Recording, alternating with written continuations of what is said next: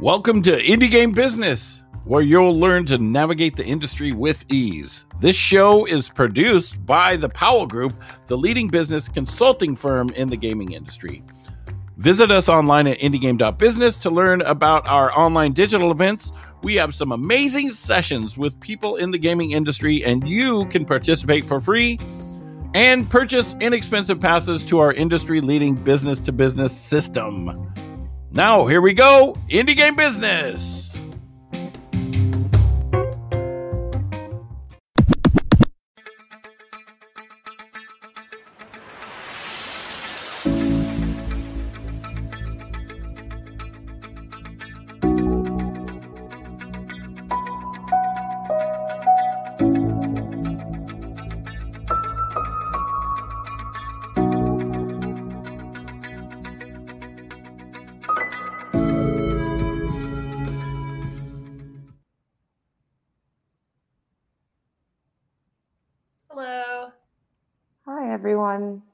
Thanks for Yeah. joining today.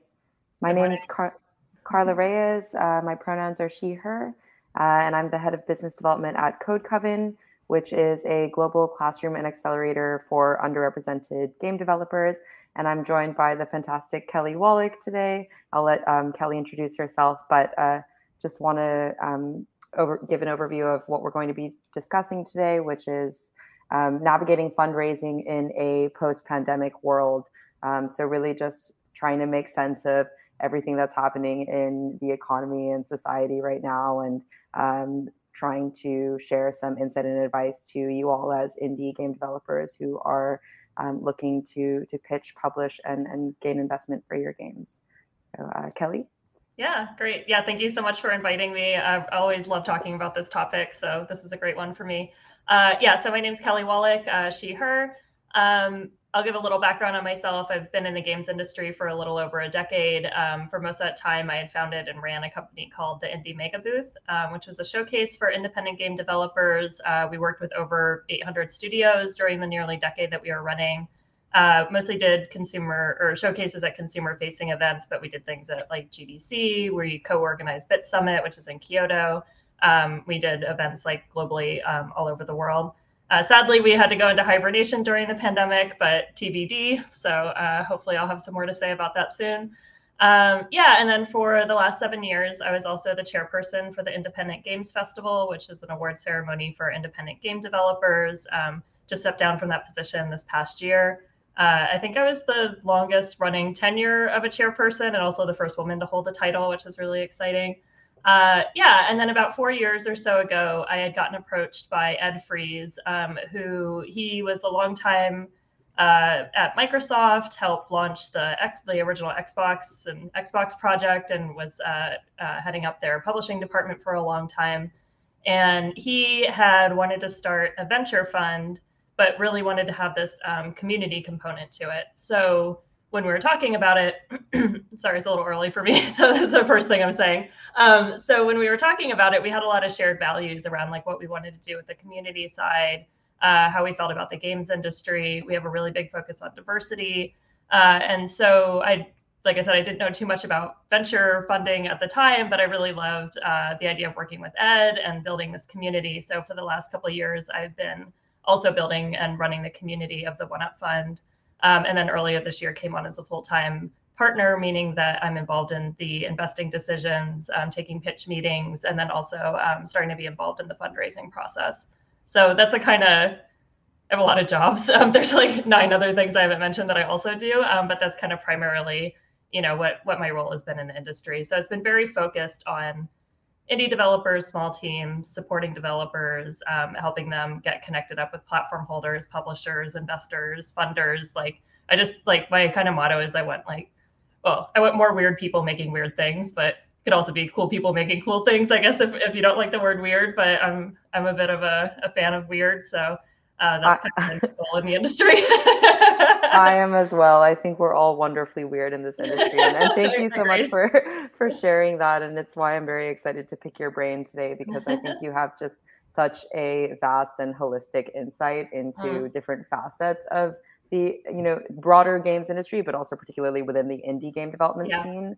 Um, and so what I'd like to start talking about first is just kind of the foundations of, of fundraising and mm-hmm. some, you know, um, tips and, and insight into how indies can get started on navigating that process. And then we can move into discussing some market trends and um, really honing in on sort of the, t- the, the title of this talk, right, in terms of making sense in, in yeah. where we are now in 2022. Um, in a in a post pandemic world. Yeah. um, but the the first question I have is really um, just in terms of getting started. Like, how can indie developers determine um, readiness for pitching, publishing, or seeking investment.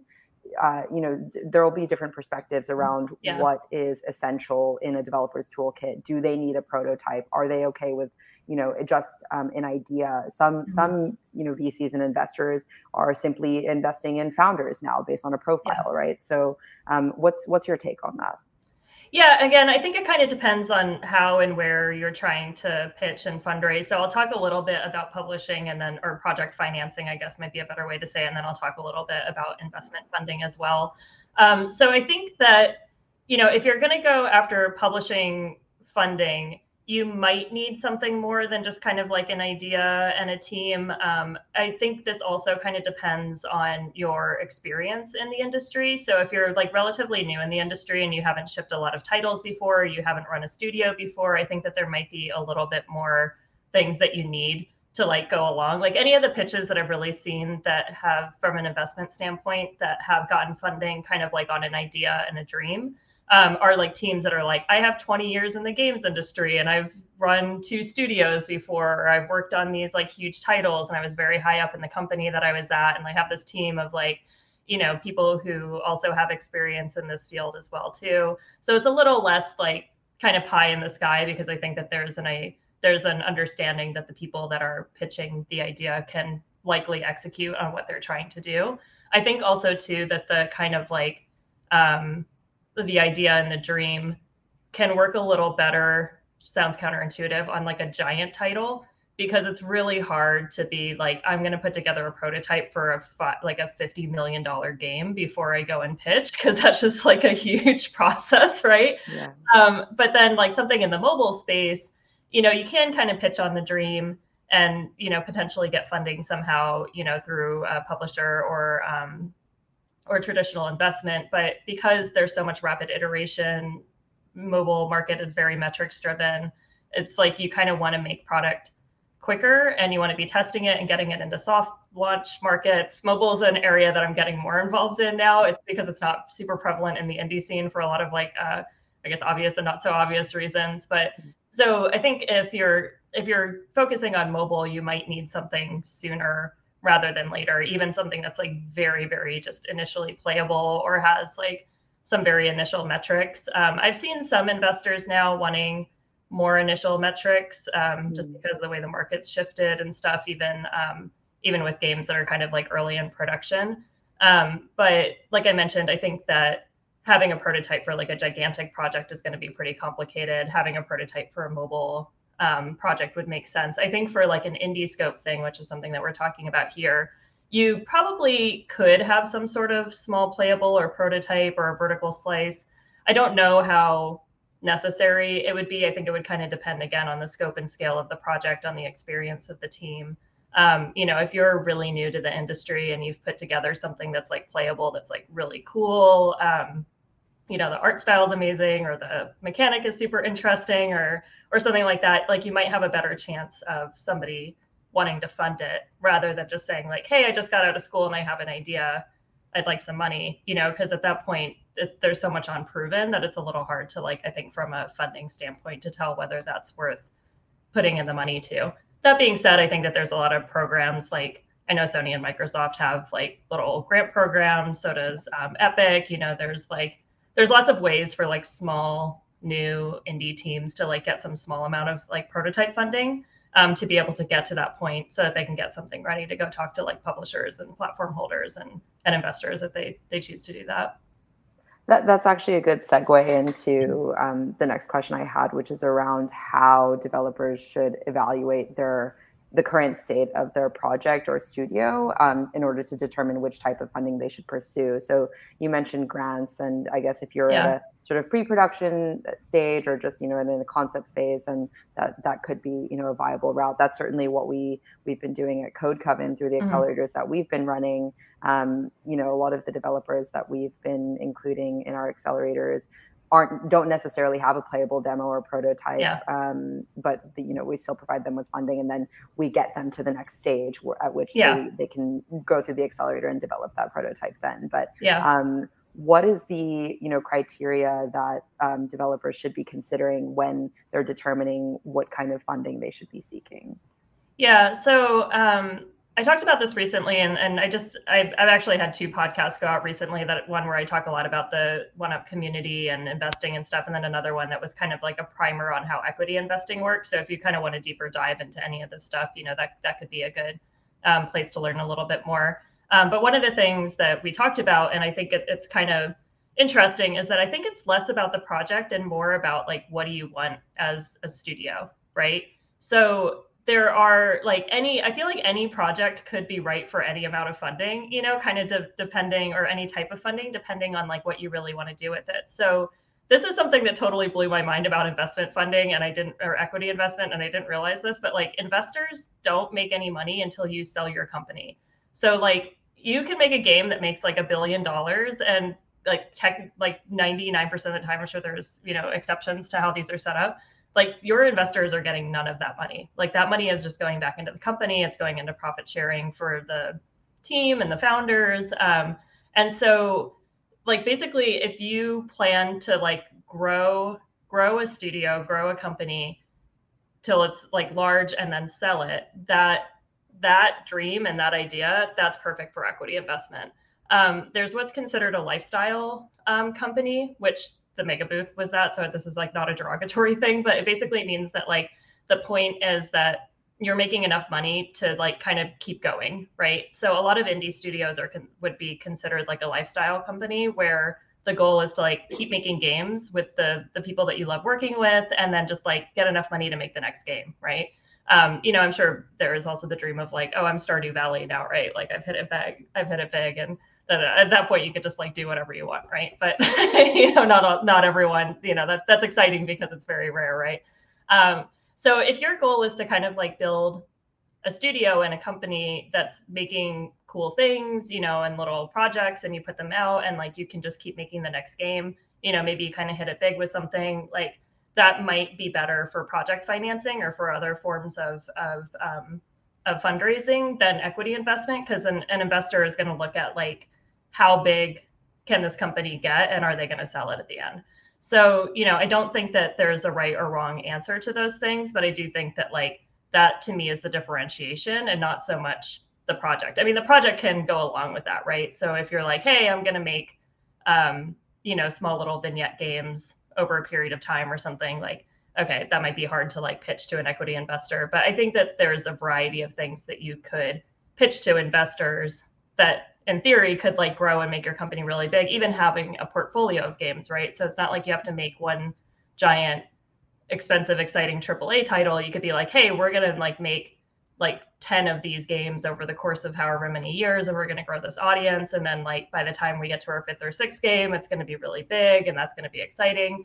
Uh, you know so i think that there's a lot of variety of ways to do that but I, I would think a lot more about like what do you want as a studio and what do you want as a founder um, and what are your ambitions and what are your goals around it? And then find the funding that would support that properly as opposed to like thinking about it as like is this the right project? That makes a lot of sense. Thanks for sharing that. And irrespective of the type of funding that um, you know a developer might go after is there any standardized criteria that you've seen now you know within you know wearing having worn multiple hats within the indie game ecosystem? Yeah. like what are some of the more salient and common themes that you you see uh, you know across people evaluating whether it's through a grants program or um, angel investing even right? Or um, yeah. or equity investment up until equity investment. So what are the key um, you know components of that perfect pitch or yeah. um, yeah Yeah, and so this is something that I think, and I think that this works whether you're whatever kind of investing you're doing or whatever kind of studio you're trying to build. I am a huge fan of like vision boarding and like planning out like like what are you working towards. I think a lot of people have like a fuzzy idea, but they're not totally sure what exactly they're they're going for. And so I think most of the pitches that I've seen be the most successful are ones where it's very clear that the person has thought very deeply about what they're trying to build and why they're trying to build it and what exactly it's going to take to build that. And so, and you know, in my experience, when you're getting asked questions during a pitch meeting or during an evaluation for an accelerator or something, I think it's less about like, do you have a right answer? Um, and more like, do you have an answer? And has that answer been thought through? So if you're asking for $20 million, like that's a lot of money and it's fine to ask for $20 million. And there are definitely games that cost $20 million, but like, why do you need $20 million? Right. And like, what exactly is that $20 million going to be used for? And I'm not talking, I mean, I think you should definitely have a spreadsheet that's like exactly what the $20 million is being used for. But if you can justify like, hey, we need this much to hire to get to this point and this much and this, this point and this point, um, you know, I think that that like goes a really long way. And on the flip side, which I see more with indie developers, is I think that they're really underestimating what it actually takes to make and create a game, right? Um, I'm a huge proponent for a lot of reasons of like making sure that people are compensated for their work and being paid to work on things. Um, and so if you really want to be realistic about being able to pay your team properly and to be able to hire the resources that you need, like most indie games, I think you know, I haven't done a back of the envelope calculation lately, but I'd say they're probably in like the half million dollar to million dollar range or more, which sounds like a lot. And I think that if a lot of teams sat down and they were like, oh, it's going to cost $100,000 or $200,000 because they're not taking into consideration like their time, you know, mm-hmm. like a mm-hmm. lot of people and founders aren't paying themselves. They might be like, oh, well, I'll do some agreements on rev share, which again, it's fine however you want to set things up. But I think too, if you go and you pitch to somebody like a publisher or a platform holder or an investor and you're like i need $72000 fifty to like make this game you know and like i'm gonna like not pay rent and then this person like agreed that they would do it on the side. You know i think that that also is like a red flag for somebody to invest in the project because again it, it's almost kind of on the other side of what i meant like you know asking for $50 million or something is that it, you know it kind of shows that you don't you're not connecting the dots on like the reality of what you actually need to finish the project you know? And the, the proper amount of resources and time that it's really going to take to make something like that. Because say it does say it does cost you $70000 but maybe it takes you eight years to make it you know because everybody's only working on it for 10 minutes a day or something.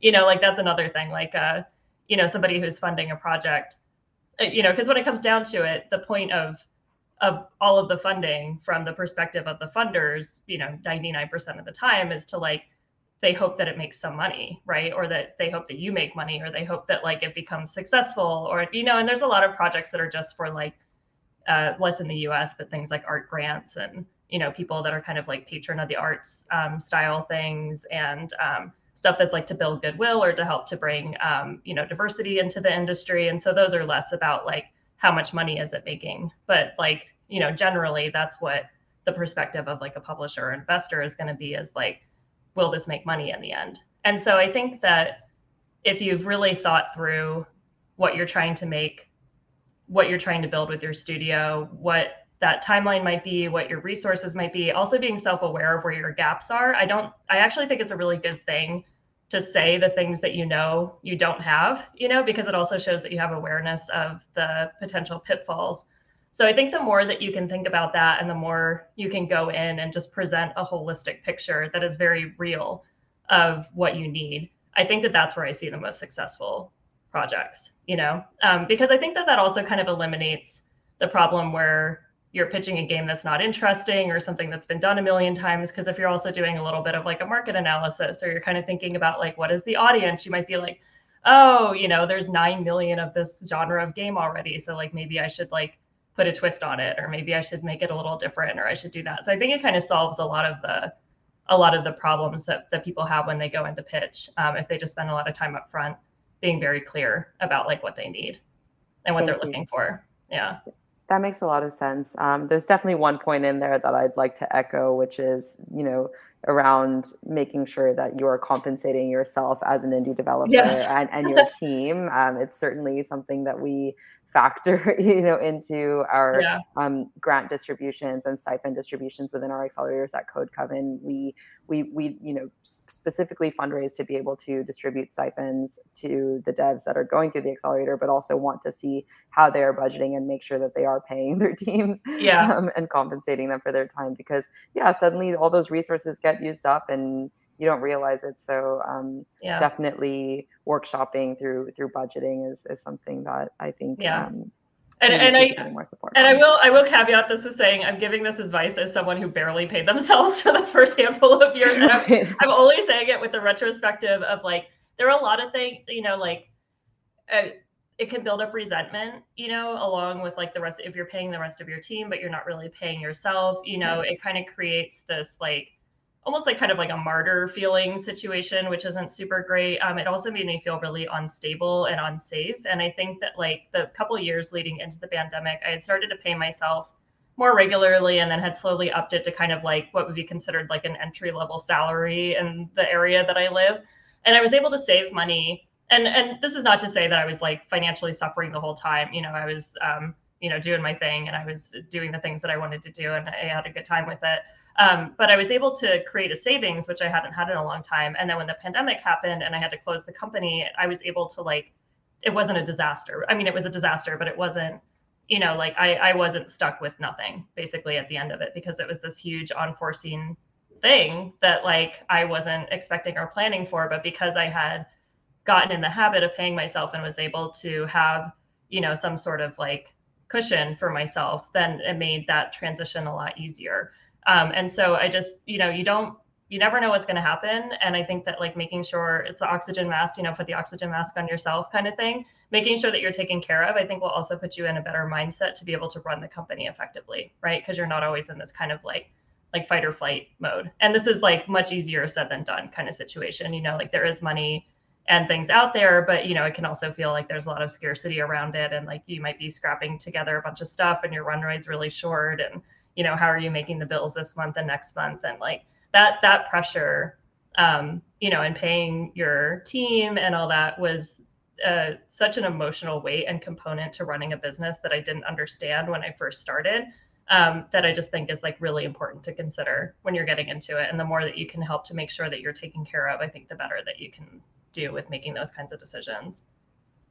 Definitely, that makes a lot of sense. Um, I want to talk also a little bit about the market analysis that you mentioned. You also talked about metrics earlier, right? And yeah. how um, developers should be including some of those. But in the absence of um, data or the infrastructure to have robust, you know, analytics, especially if you're just an early prototype yeah, yeah. stage with, with indies. But I mean, you do mention mobile, and we are seeing a lot of um, you know, a lot more indies uh, start developing for mobile. I'm um, I'm a mentor for the Google Indie Games Accelerator, which is oh, primarily focused on yeah. on mobile development. It's been really cool to see because especially there's so much opportunity within emerging markets for mobile yes. game development. Yeah. Um, but you know, let's say you're just an indie dev, not necessarily developing for mobile. Like where where can you start? Um, and are you know basic like qualitative feedback insights valid in in a in a pitch? Right? Like what um, what sort of data would you be looking for as an investor? Yeah, so like I mentioned, I don't have a huge depth of knowledge on the the mobile stuff, so I'm going to speak kind of generically about what I've seen. You know, I think well, first off, um, this was something that was kind of new for me too, is that there's a, a, handful of companies that do data and analytics and market research and stuff for the games industry. I'd say the most popular ones are Newzoo, um, which is mostly focused on PC and console, and they have a little bit of mobile data, and then Sensor Tower um, which is focused primarily on mobile data. To gain access, like to get a license to actually use those, are very, very expensive, um, especially for a small studio. Um, so you're talking like tens of thousands of dollars kind of cost uh, per year. But they do actually put out a ton of free reports and free resources. Um, if you sign up for like newsletters and things that they send, they're always like, "Hey, here's a report, you know, that we did on this market or something." So I, I would really highly recommend checking out that those kinds of sites and finding just free data. And I've seen in pitches lots of times stuff that's just pulled from, you know, like annual reports or something that are free that are put out by Newzoo and Sensor Tower. So I think as long as it's like coming from a reputable source, um, I think that that's fine to use that. Um, you know, as far as like what the benchmarks are for good metrics in mobile, like I said, I, I feel like there's like, you know, all these retention numbers, there's stuff on ad spend, you know, there's all, there's, it's, it's almost like a separate language i feel like from the rest of the games industry. So my kind of advice would be to like try and find some other people who are doing work in mobile um, or you know look at some stuff online and see if you can find any kind of good benchmark numbers um, on you know like what you would hope that your your game would have. But there's so many different ways to get those numbers. Like you could do you know like a friends and family testing. You could do a soft launch and like a you know a, a, market that's not in the us and everybody has differing opinions on whether these are good or not. Because you know sometimes if you're paying for a company to acquire users they'll like kind of bump up how good the numbers sound because they want you to hire them later. And if it's like all your friends who like love you and love your game then like those numbers are obviously going to be higher.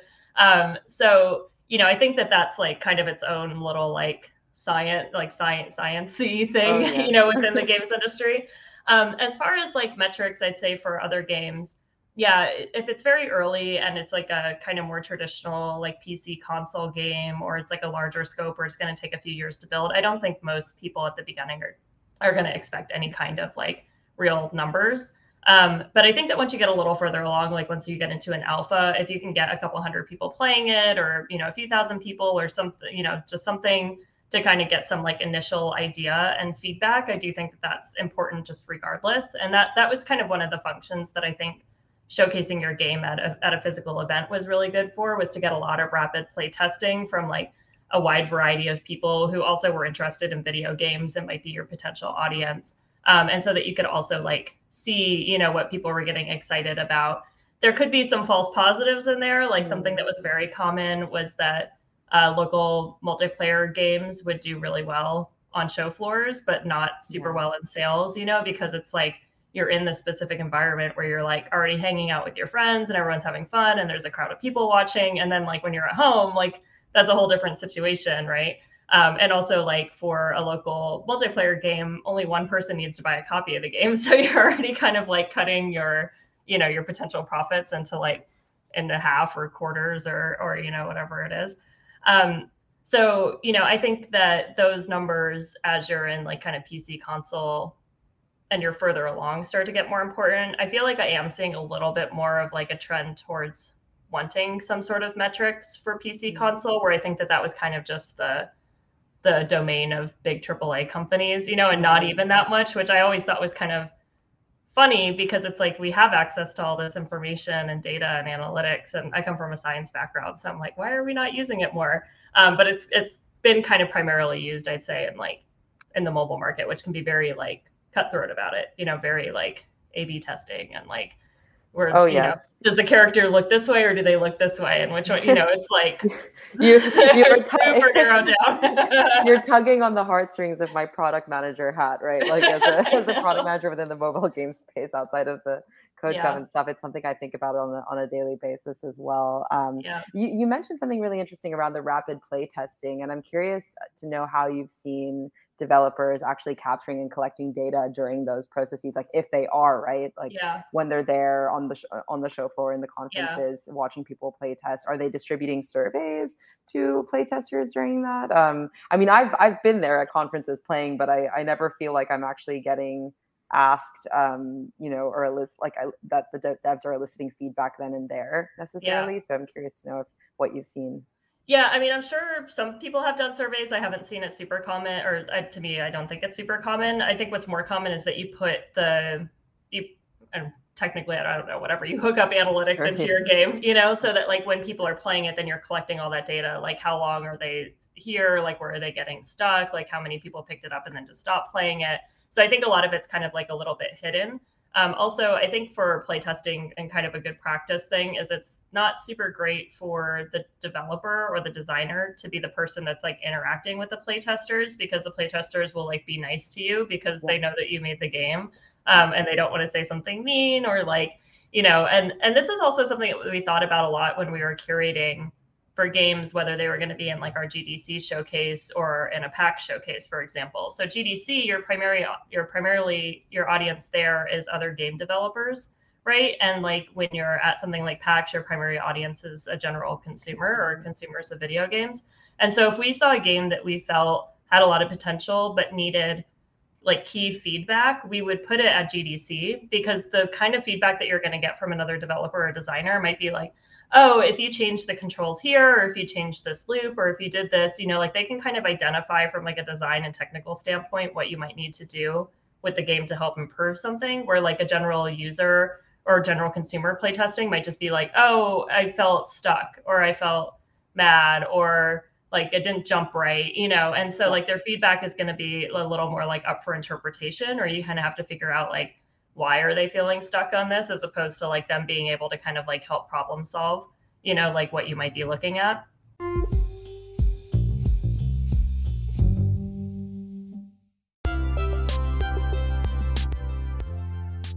Sign up today for the Indie Game Business newsletter. It's a weekly source of business news curated for indie dev teams.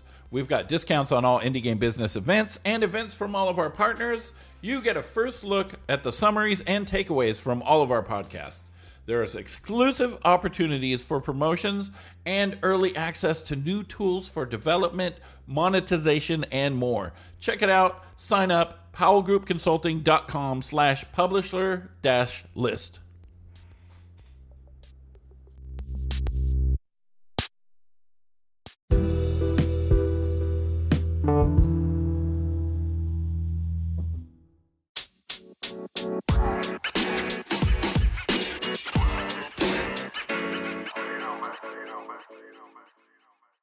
So I'd say that like um, you know keeping all of those things in mind, um, and also you know I think it can be helpful to just see the excitement level. Like, are people talking to their friends about it? Are they bringing people back? Are they like, oh my god, the art is so cool? Um, I had an anecdote from Alex Bruce who had made um, Antichamber, and like some he always had a hard time explaining what the game was, and like somebody just walked by and was like, oh, it's like MC Escher the video game, and he was like, oh, perfect, great, right? Because like if you take a person who doesn't know what right. this is at all. They have no vested interest in coming up with a good explanation for it, and they just can like offhand like like they can look at it in a way that like you're not going to be able to look at it or your friends mm. might not be able to look at it. So i think you can also get some kind of insight on to help with like some like marketing or like what yeah what is like standing out from your game? Because going into it you might have been like oh everyone's going to really love the combat but everyone's like man i love this character or like i really like this thing. So then you can be like okay i'm going to double down on that and i think that that's like what the mobile and the rapid iteration is doing is that mobile tends almost to be like community driven in a way. And i think that some game studios do this really well too where they're like getting a lot of people in really early and all the time to get feedback from their fans and from the community and from an audience on like what is resonating with them you know? Um, so i think that that can be can be powerful but also like I don't know if you've ever seen the like designing a stop sign by committee YouTube video. yeah.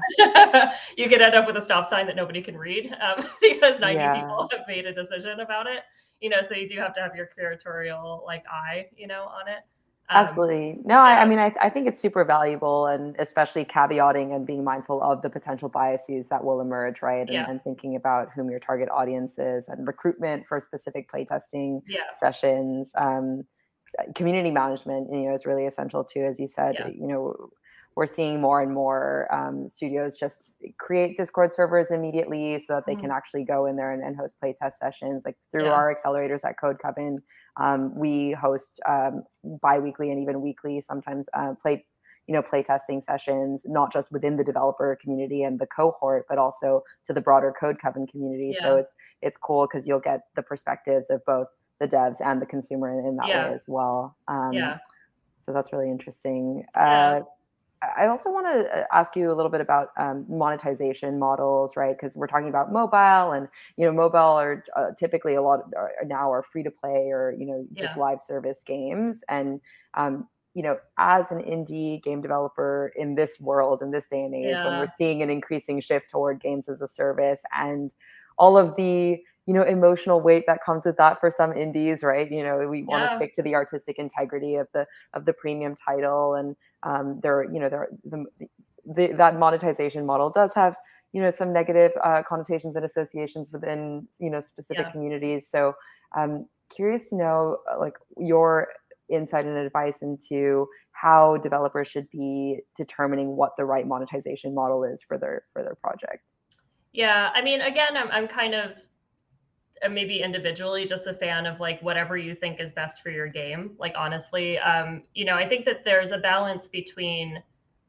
pitching and creating something that you think will get funded and also like having just a very clear straightforward vision about like what you want to do and what you're creating right? And so i think that there's some you're going to get a million different pieces of advice. You know there's i'm sure there's people out there that are like every single thing that i said they're like well here's the counter argument you know and that that's fine but you know everyone's going to have opinions. And so like for example you know i'll take something like web3 crypto nft stuff. There were like you know a lot of people that were pro pro web3 a lot of people that were anti web3 a lot of people that were you know agnostic about it and just were like whatever if you want to add in your game it's fine. If you don't you know go for it um, and so I think in a certain situation or in some situations, you just need to make a decision and stick with it, right? Like if you feel super strongly that like this is a premium game, like pitch it as a premium game, make a premium game, do it. You know, like if you like deeply feel convicted about that, you either have experience with it, other people have experience with it, you just feel like it's the best thing for your game, then I think that there's also something to just going and expecting to get rejected by people that are going to go along with it and that's that's fine you know and just finding the right partner who's going to believe in like what you're trying to build specifically and the way that you want to you want to do this. That being said i will say that i think that there's a lot i don't know on the publisher side too much because i haven't been hearing too much about this but i think that there is a tendency in the equity investment side to not really go into premium games. I think there's some i don't know if it feels outdated or there's some sort of biasy or something. Me as an individual like you know not super old, but I've been around for a while. And like, I love the idea of just buying a game and just having it. You know, like, I don't really want to have monetization loops. I don't really care about, um, you know, all of these like kind of ways that I could like buy or spend money or something in a game. Like, I'm just kind of like, I'll just pay some money and I, I have the game and that's fine. Um, but I do think that there is like a, almost every team that we've been doing some investing work in. Um, it's like if they are start if they are premium they're kind of starting as a premium title you know and going into like early access or something and then mm-hmm. shifting to a free to play model and then games for a service games as a service later um, there's a really great i don't know how much they talk about it but in the there's a Noclip documentary about uh, the Supergiant team around the time that they were building hades and and like I, I know that that like that having to put out regular content really took a toll on the team and like mm-hmm. they're a small company right and so games as a service is like not easy to do, right? Because you need, but I think that there are like creative, interesting ways that teams are thinking about it. Like, how do they systemize stuff? Or, like, okay, maybe instead of like, you know, like there's a brand new story and characters every like six months or something, that there's like other smaller things or, uh, you know, a battle pass style, you know. So I think that there's actually a lot of exploration and ideas that are happening in that space. So, you know, I would kind of encourage folks to think about like, yeah, again, like what could that look like realistically for the size of team that you have, the scope of the project? Is it the best for the game? You know, what is that going to look like? And if you are going to do premium titles, and this is, I guess, maybe more towards equity investing, like, are you going to have multiple titles? You know, because what happens after after you launch the game? Then, you know, like how does it continue uh, to be making money? And I do think that like free to play, moving out of mobile and into PC consoles, you know, we're seeing that a lot as well too you know and there's just like a lot of different ways that you could monetize on a free to play model. And like when i first started in the games industry was when free to play was kind of first starting and there was a lot of negativity around it especially in the indie space. Um, and i think you know some of it is warranted and you know but it's also evolved and changed a lot and is something that's not going anywhere and i think it's something now that a lot of like players especially on mobile are expecting. Like i tried to show a game to my friend uh, outside of the games industry the other day and I was like, it's a great game, da, da, da. and she and so I showed it, you know, she looked it up on her phone and she's like, Oh, I have to pay for it. And I was like, Yeah. like, like, you pay because she's like, Oh, I'm used to them being free, right? right. And then you like, buy something later. So like and she didn't she didn't want to buy it, right? I let her play it on my phone and then, you know, she could make a decision about it later. But it was just funny where she was just straight up like confused, like, yeah. oh, like uh, why is this mobile game have a dollar amount attached to it? the per- the perception has shifted. Yeah, yeah, I mean, I think personally that one of the values that um, comes from games as a service is this opportunity for developers and their audience to sort of co-create in a sense, right? Because you're really yeah, listening exactly. to the feedback of your audience and then being able to iterate and improve your game or implement new features accordingly. And I think that that's um, one of the more compelling facets in, in my opinion um, but like you mentioned something interesting in terms of you know sometimes um, a project might start out as a premium title and then shift yeah. into a free to play model um, how are you seeing the impact or changes in monetization models with the new you know um, platform subscription services and distribution channels right so we have the xbox game pass yeah. you know playstation has their own um, netflix now you know is, is distributing yeah. a lot of content with on titles that were maybe historically premium and now just on based on the you know yeah. netflix subscription so what are you seeing in, in that ecosystem and um, how are you if if you are you know at all supporting some of the studios or developers with negotiating those deals yeah, so I I'd say this is another area where I I have some insight as far as like teams talking with the folks. I don't know kind of long term if it's really played out like what does this mean for the industry or are the teams doing well or not well from it. You know, I would say I've generally heard some positive things from developers. I've definitely heard negative things from people in the industry who are really concerned about what it means in the long term as far as like subscri- uh, subscription services go. Um, I think that from the kind of limited experience that I've had with people who have gotten those deals is that it seems really helpful in the sense of just get, getting a minimum guarantee, basically, of money. Um, I think for smaller teams, especially if you can negotiate a deal like that, I feel like do it because like you basically are getting paid for what you consider that you might have earned if it were available outside of the subscription service. Um, and so I think that there's like it, it could be a really i think powerful situation to be in where you just know that you're getting a certain amount of money instead of just launching the game out into the ether. Um, i've heard some some anecdotal stuff on that they think that it's done better for sales. Again this is all you know i don't really have a ton of information to back this up on. Um, you know i and I'm going to say, if I zoom out a little bit, I think that for the time that I've been in the games industry and talking to people who've been in the games industry for a long time, is there's always something shifting and changing and new and up and coming. And I think when you're an indie developer, a lot of companies and platforms will come to the indie development community to get a lot of content very rapidly. And I think that you should use that to your advantage as much as you can. Like I'm kind of a like get the money, you know, like like we're in a capitalist society. money money is resources and power or whatever at this point, whether you agree with it or not. And like you know, I, I want to, for me, like I like to try to be as ethical as I can, kind of about, you know, like you don't want to take money from, especially someone who's who's being predatory or is hurting the industry or something like that. But generally, I just kind of feel like if you feel like you can do something important and impactful with the money, then try and get it right. And so I think that there's opportunities where, like, on emerging platforms or emerging business models or big companies that are looking to do something new, the number of times that I had new platforms, new publishers, new whatever come to me to want to get access to the mm-hmm. developer community in the Megabooth was so high and it was like every six months there's something right? And they normally have some small budget that they can kind of throw towards just getting in basically kind of cheap content quickly because it's a lot harder to be like okay we're going to fund a $50 million aaa game than it is to say we're going to have a $10 million fund and we're going to pick up 10 games right? You know with that amount of money. So you know, I think if you can negotiate a good deal just generally that you feel like isn't predatory, is going to do good for your studio, you know, it hopefully isn't hurting the industry overall and is some sort of opportunity that will like let you make better decisions in the future or let you continuing to like run your studio or make your studio successful, then I think that like you should try and do what you can with it, right? Um, and so to kind of zoom back in on the subscription services you know i think that there was like a lot of money and opportunity from these companies early when they were first starting this. They were you know leaning in heavily on indie community and getting folks into that so that they could broaden that to bring in larger games and stuff later. And so if there's still opportunity to do deals like that then like i think that that could be a good thing. You know what it means for the long-term health of the industry like again i like the premium title where you just buy the game and then you just have it.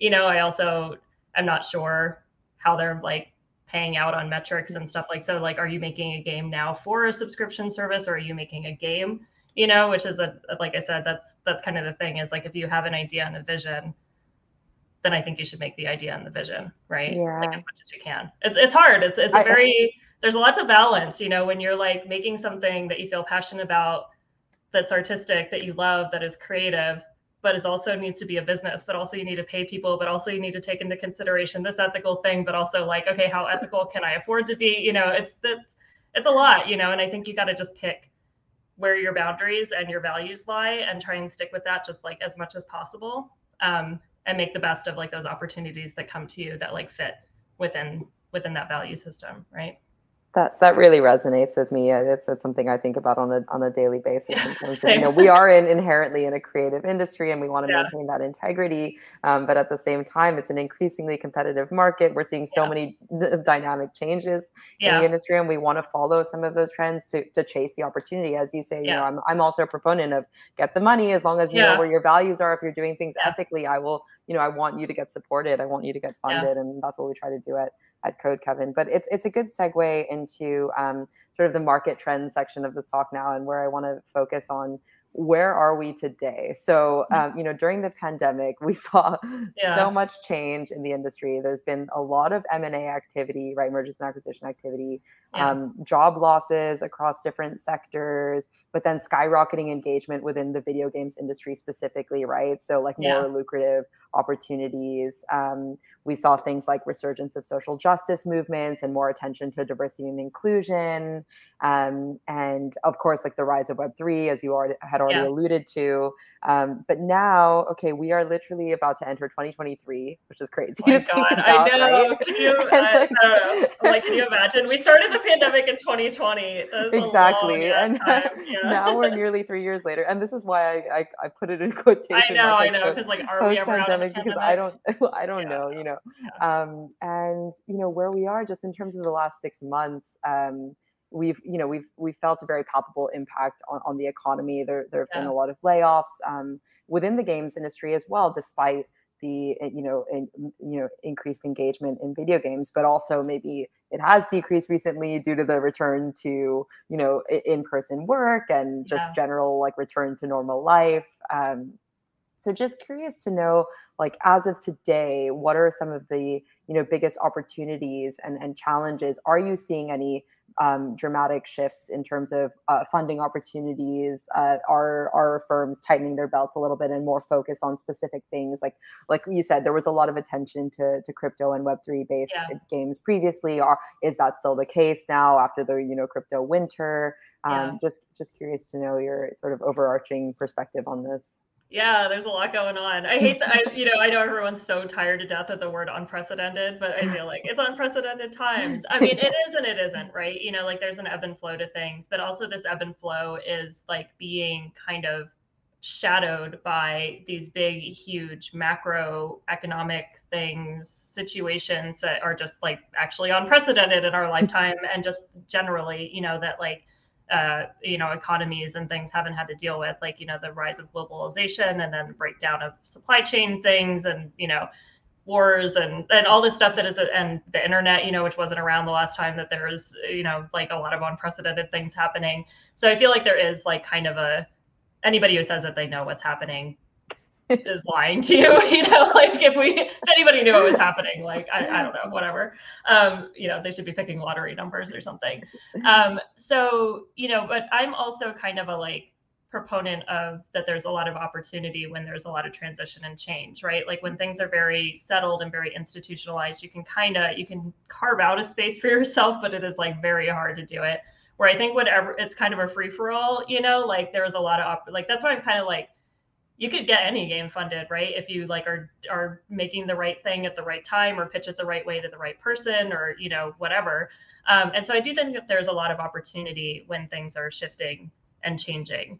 Um, i will say that it feels a little bleak out there in the sense of like fundraising. I, in equity fundraising I'd say kind of especially, but then also like the one up fund, we're not seeing that. We're having so much deal flow, but then like also you know, like if your investors have a fund you know there's like five le- levels of investors up right that are dumping money down so if like somebody at the top is spooked about the market because they lost five billion dollars or something right then like that kind of this is where trickle down economics down, actually yes. happens right yeah. Um, is that like yeah the scarcity trickles down i don't think the abundance trickles down so much but like mm-hmm. uh you know so i think that like people I, I would say are kind of getting a little more conservative and i think it's less because like there's less money or less engagement or less interest and more because there is like uncertainty. So my i work with a financial planner who's a woman who's amazing and um, she kind of talks about like when the markets are volatile it's because there's uncertainty. So things like right before an election right. there's a lot of volatility in a market because we don't know what's happening as soon as the election is over then there's stability in the markets because whether it was a good or a bad outcome there was an outcome so like now we know what's happened in it right so i think that there's just piles and piles and piles of uncertainty. And that's kind of compressing down to a point where people, I think, are just kind of like freezing, you know, and they're just like, okay, I don't know what to do because I thought it was going this way. Now it's going this way. And then there's this and this and this and this. Um, like I said, though, there are still, there's still demand for video games, obviously. Like there's still money out there for funding. There's still money out there for projects, but I'd, I'd say it is kind of like a more difficult time even in the mobile market area you know like there's been a lot of like the um, you know privacy things and how ad targeted ads work and that's really like thrown a giant wrench into like what people have been planning to do on ad spend and ua which was kind of the backbone of the mobile industry so you know if you're a team who can figure out the new model for that right? Then like you're going to be in an amazing position moving forward because like that's an opportunity right? But if you're someone like most people who are in the mobile market and are used to a certain kind of like system and structure like now you have to rethink that and now you're having to like you know make all of these difficult decisions and things that like you might not have had to make in the past. Um you know as far as like trends and things go i i'm assuming there's still money left in like some of these crypto web3 funds because they had a lot of money. I don't I, I, don't know. I'm sure they're still like investing stuff. We were pretty agnostic on it so it wasn't like a, a core value of like what we were trying to do. Um, I'd say something that like comes up a lot that I think is really interesting is like the AI yeah, component of stuff and like especially for smaller teams and I have some friends in the indie scene who are thinking a lot about this is that it could narrow the gap between like an indie quality game and a AAA quality game, mm-hmm. you know, in ways of like concept art or music or writing or so just basically to like give your pipeline like extra resources essentially without needing the extra financial resources. So I think that that's something that could be really exciting and something that is also probably a short-ish opportunity because at some point that's all going to merge, you know, and like maybe everyone is using it and then there's not kind of this advantage of a small team using it versus like a big team using it. Um, but I think it's also like happening very rapidly. Like the number of times that I've heard the word AI in the last like three weeks has increased. Oh, I feel yes. like 500%. Everyone I know on Instagram is posting their like the GPT four, or, they're, or they're like, yeah, they're like. AI versions of themselves. And like yeah. my friend had also just sent me like he ran my my cartoon profile picture through a bunch of stuff, and I was like, oh, I should post this. And then like three days later, like literally everyone on the internet is posting like AI pictures of themselves. So I feel like that's something that is exciting and interesting, and I've heard come up in pitches. Um, to me, it feels a little less uh, how do I want to say, like trendy than the Web3 stuff mm-hmm. did. Uh, the Web3 stuff, it was clearly a bubble, you know, that was going to pop at some point. I still think that there's a lot of interesting technology and opportunities and things within, you know, Web3, blockchain, crypto, NFT. Maybe it needs a rebranding or like people just need to rethink about, you know, like how they're looking at it. Um, but I think AI is something that, you know, I'm, I'm hearing come up that's interesting. I absolutely agree. I've been going down the generative AI rabbit hole the, the yeah. past few weeks as well, and, and just seeing the potential for democratizing the game development process, yes. right? In terms yeah. of like you are a small to mid, like medium sized indie, you know, game studio, and leveraging yeah. the power of these tools can really help accelerate your development. You know, um, serve as a proxy for um, some of the resources that you might otherwise not be able to get, right? So I think. Um, that's that's definitely interesting. As far as um, other emerging or emergent technologies, and you know, you mentioned that um, you're kind of agnostic on the Web three thing at, at One Up, but what about um, you know extended reality, right? VR um, yeah. and AR. Is are you seeing um, more opportunity within either space right now. There's uh, there's so much you know debate and discourse around. Yeah. Okay, is, is it the time for VR? Is it not? You know, is it? You know, I know I, I, know where AR stands a little bit. But, yeah, um, I have some complicated feelings on it. I feel like there's probably, as far as like a funding perspective goes, and this is I'm I'm speaking kind of more from an equity investment standpoint. I feel like there's probably more potential in AR than there is in VR. Um, and you know, maybe for a variety of reasons that we don't need to get into right now. Um, I think VR for me is one of those things that it is just it exists in the zeitgeist of people's imaginations of the future, right? Like there is no future where we don't imagine that we're walking around in some holodeck or some immersive world, you know, whether it's on, you know, glasses or not glasses or a headset or not. Um, so there's something to me that in like in the very long term, like 50 years, 100 years or something, like VA, VR, AR has just got to happen because I just can't imagine it not, you know, based on all science fiction and all of human imagination for the last hundred years. Um, that that being said, I don't feel like the market is really quite there yet. And again, maybe this is a thing that like if you make a really, I, I've not seen a lot of really, I'd say compelling VR games recently or pitches. We don't really get them a lot, and when we do, I think it's it's kind of muddled with like kind of trying to chase some opportunity where like you might be able to get some grant or funding money or you know they just think it's a neat idea but they're not totally sure what to do with it. So i'm sure that there is like like beat saber right? Like i feel like that's like the most popular thing that came through vr so far and tilt brush i guess would be the other one.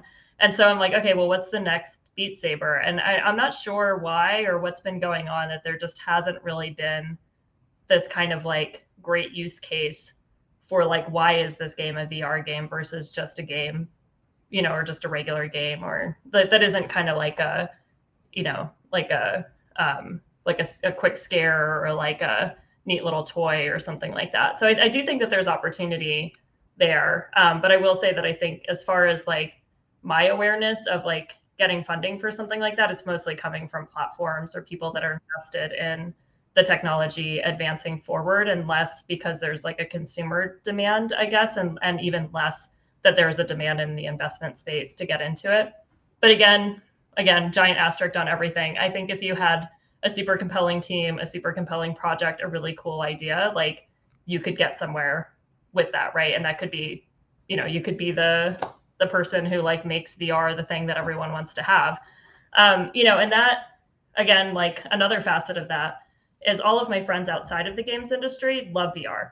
Like every, I don't want to say average person, like every non-games person or something, but like people who are not like really into video games or into the culture of video games, all like want a VR headset. I bought a friend a VR headset, have a VR head. It reminds me of like when like Nintendo and stuff was first coming out. It was just that like everybody had a Nintendo and it was just super cool. And if you didn't have one, you went everybody went to the friend's house who had one and when you were there they were like i have a nintendo and you're like holy moly you have a nintendo and like little gun you know so like i feel like vr has that so it has some sort of like broad mass appeal that i think is being a little bit underestimated but it's it's kind of being used in a very casual kind of like party trick yeah that's you know? like that's that's what i was going to ask you about like if whether yeah. they're more like short form experiences and i think one of the challenges that developers had been facing historically was just the lack of accessibility of the hardware but now that's yeah. becoming you know that's changing and we're getting updates and i yeah. think it'll be interesting to see how much more emerges um, within yeah. that space.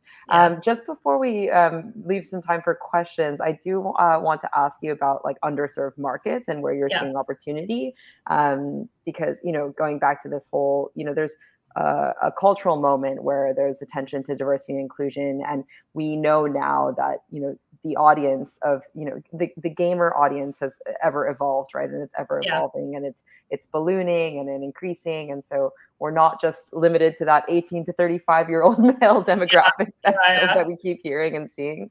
Um, so, so just like, are there, are there any, yeah, are there any specific um, sort of underserved markets that you're particularly excited about or that you're seeing developers um, you know uh, developing for or that you hope to see developers um, start addressing in terms of target audience? Yeah i mean this is something i feel so passionately about. I mean we've touched on it kind of like a little bit throughout some of the questions but i just i think i think the diversity component of teams and of audiences and of games is just so important and i think it's also like literally the future. Like if you want to talk about an opportunity like that is an opportunity right And there's something that like Ed says a lot. I totally agree with. We're starting to hear it echoed by a lot of founders. Is that like the audience of people who play video games needs to be reflected in the studios that are making them, right? So like if you're a mobile game studio and you're making games for women and it's a bunch of guys in their 50s or 40s or whatever, like you are not you don't have anybody who is the audience, your target audience for your game within that, right? And I think that like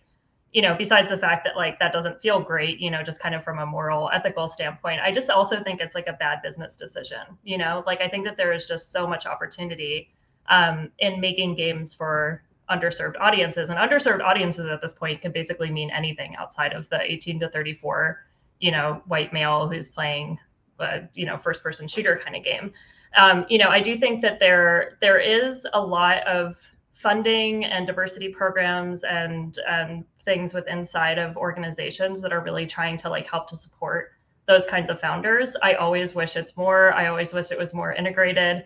Um, you know, and and I do have a concern, and I'm not quite seeing it yet, but I do have a concern that as the markets are rougher and people are making more traditional bets or conservative bets, that that means that It'll they're only yeah, yeah, exactly. And I think that this might be or is being seen across a lot of different industries. And so i have a hope that like that's not what that means. And i do see i do still see in some cases people who are who are reflective of their audiences are targeting a non-traditional audience or underserved audience or whatever i think are still struggling to kind of get the point across to people who are in positions of power to make decisions about who gets funding and who doesn't. And that's like one of the primary reasons why I really wanted to get involved in the funding side of work is because like there's not too many opportunities for people like me to be in a position to hold that much autonomy and decision making power over who gets money, right? And so I'm like this is where I can have huge impact. So I think that like there's a lot of different ways that this can be addressed, but like one of the ways that I'm like excited about is like is uplifting people into position decision making positions who are those audiences who can look at those games, who can see those things and they can say like I get this game, I get this audience. I understand who this is for. This does not feel risky to me. This feels like a clear shot, right? And the more we have that, then I think the more that like those audiences can finally get what they deserve. And I think anybody who's making those things and can get it to them is like they're going to do well. You know, like I said, I think it's a good business decision. like I, I cannot like thank we can you. all make money. I, I, cannot thank you enough for your advocacy, especially as, as, someone who's on the other end trying to fundraise to support underrepresented game yeah. developers. Right? Um, yeah. No, but but thank you so much for sharing that insight and, and, and everything overall. You really are a trove of knowledge within this space, and I, I certainly learned a lot, and I, I hope Great. that the audience yeah. did. Um, I'm mindful we have one minute, but there is one question I believe in the chat.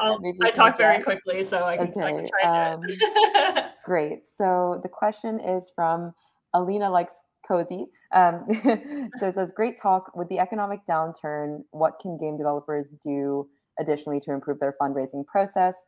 Are investors looking and weighing certain criteria higher due to the market?" Yeah, I think a very mini answer to this is I will say there I think there's a little bit of a trend on like do you have some kind of metrics or are you a little further along in the process? I don't think that that's like kind of formalized across everybody. Um, but I, I will say that I, I again I think that like being really clear about what you're looking for, what you're trying to create, having like a good niche in the market and a and um, you know a clear idea of how you think it can be successful in the future is something that is always going to work well, like no matter what the situation is. Um, and I would say also to to maybe try and take like kind of smaller steps. Maybe we didn't talk too much, and again on that that podcast that I mentioned, I did talk a lot about the process of equity funding. You know, but there are steps between I'm raising fifty million dollars and like I need to get two hundred thousand dollars to hire a team of people, right? So there's like and I think that breaking those steps down a bit further and not asking for the full amount up front and, and knowing that you're going to do multiple raises I think will really help. Um, something we didn't kind of touch on where you were talking about, you know, are people tightening their belt and stuff like that. I would, I would try to get at least 18 months of runway as much as as much as you can, and expect any publishing deal, equity deal, anything to take at least six months. And you know, it was take like six months from like I'm starting to pitch to like things are signed and I have money in the bank, and that's like a kind of average, right? So it could be a little bit longer and it could be a little bit shorter. So I think keeping that in mind too, so that you're not trying to raise while you're in a really kind of like complicated situation or you're running out of runway or something is going to put you in a in a better position to negotiate as well too. So that's that's my like 45 second answer to a, a, very good question. Thank you so much for asking. I heard something about 40 to 50 year old men developers. I agree with you 100% that a group of 40 love, to 50 year old dudes should make games for the demographic that they know. Exactly. That just that is really a no brainer. You would think yeah. it's a no brainer, but I don't know. But here we are. this was such a great talk. I love this. Thank you awesome. so much. Yeah, I'm so glad to be invited. Thank you so much. This yes, great. this was amazing. So next we have some folks from Xsolla, and they're going to be talking about the marketing best practices to boost your game's launch. That was a mouthful for some reason. Nice. Good job. yes. Thank you so much. Thank right, you. Take care. Bye, thank everyone. you, everyone. Bye. And thank you so much, Tripwire Presents, for being such an amazing sponsor.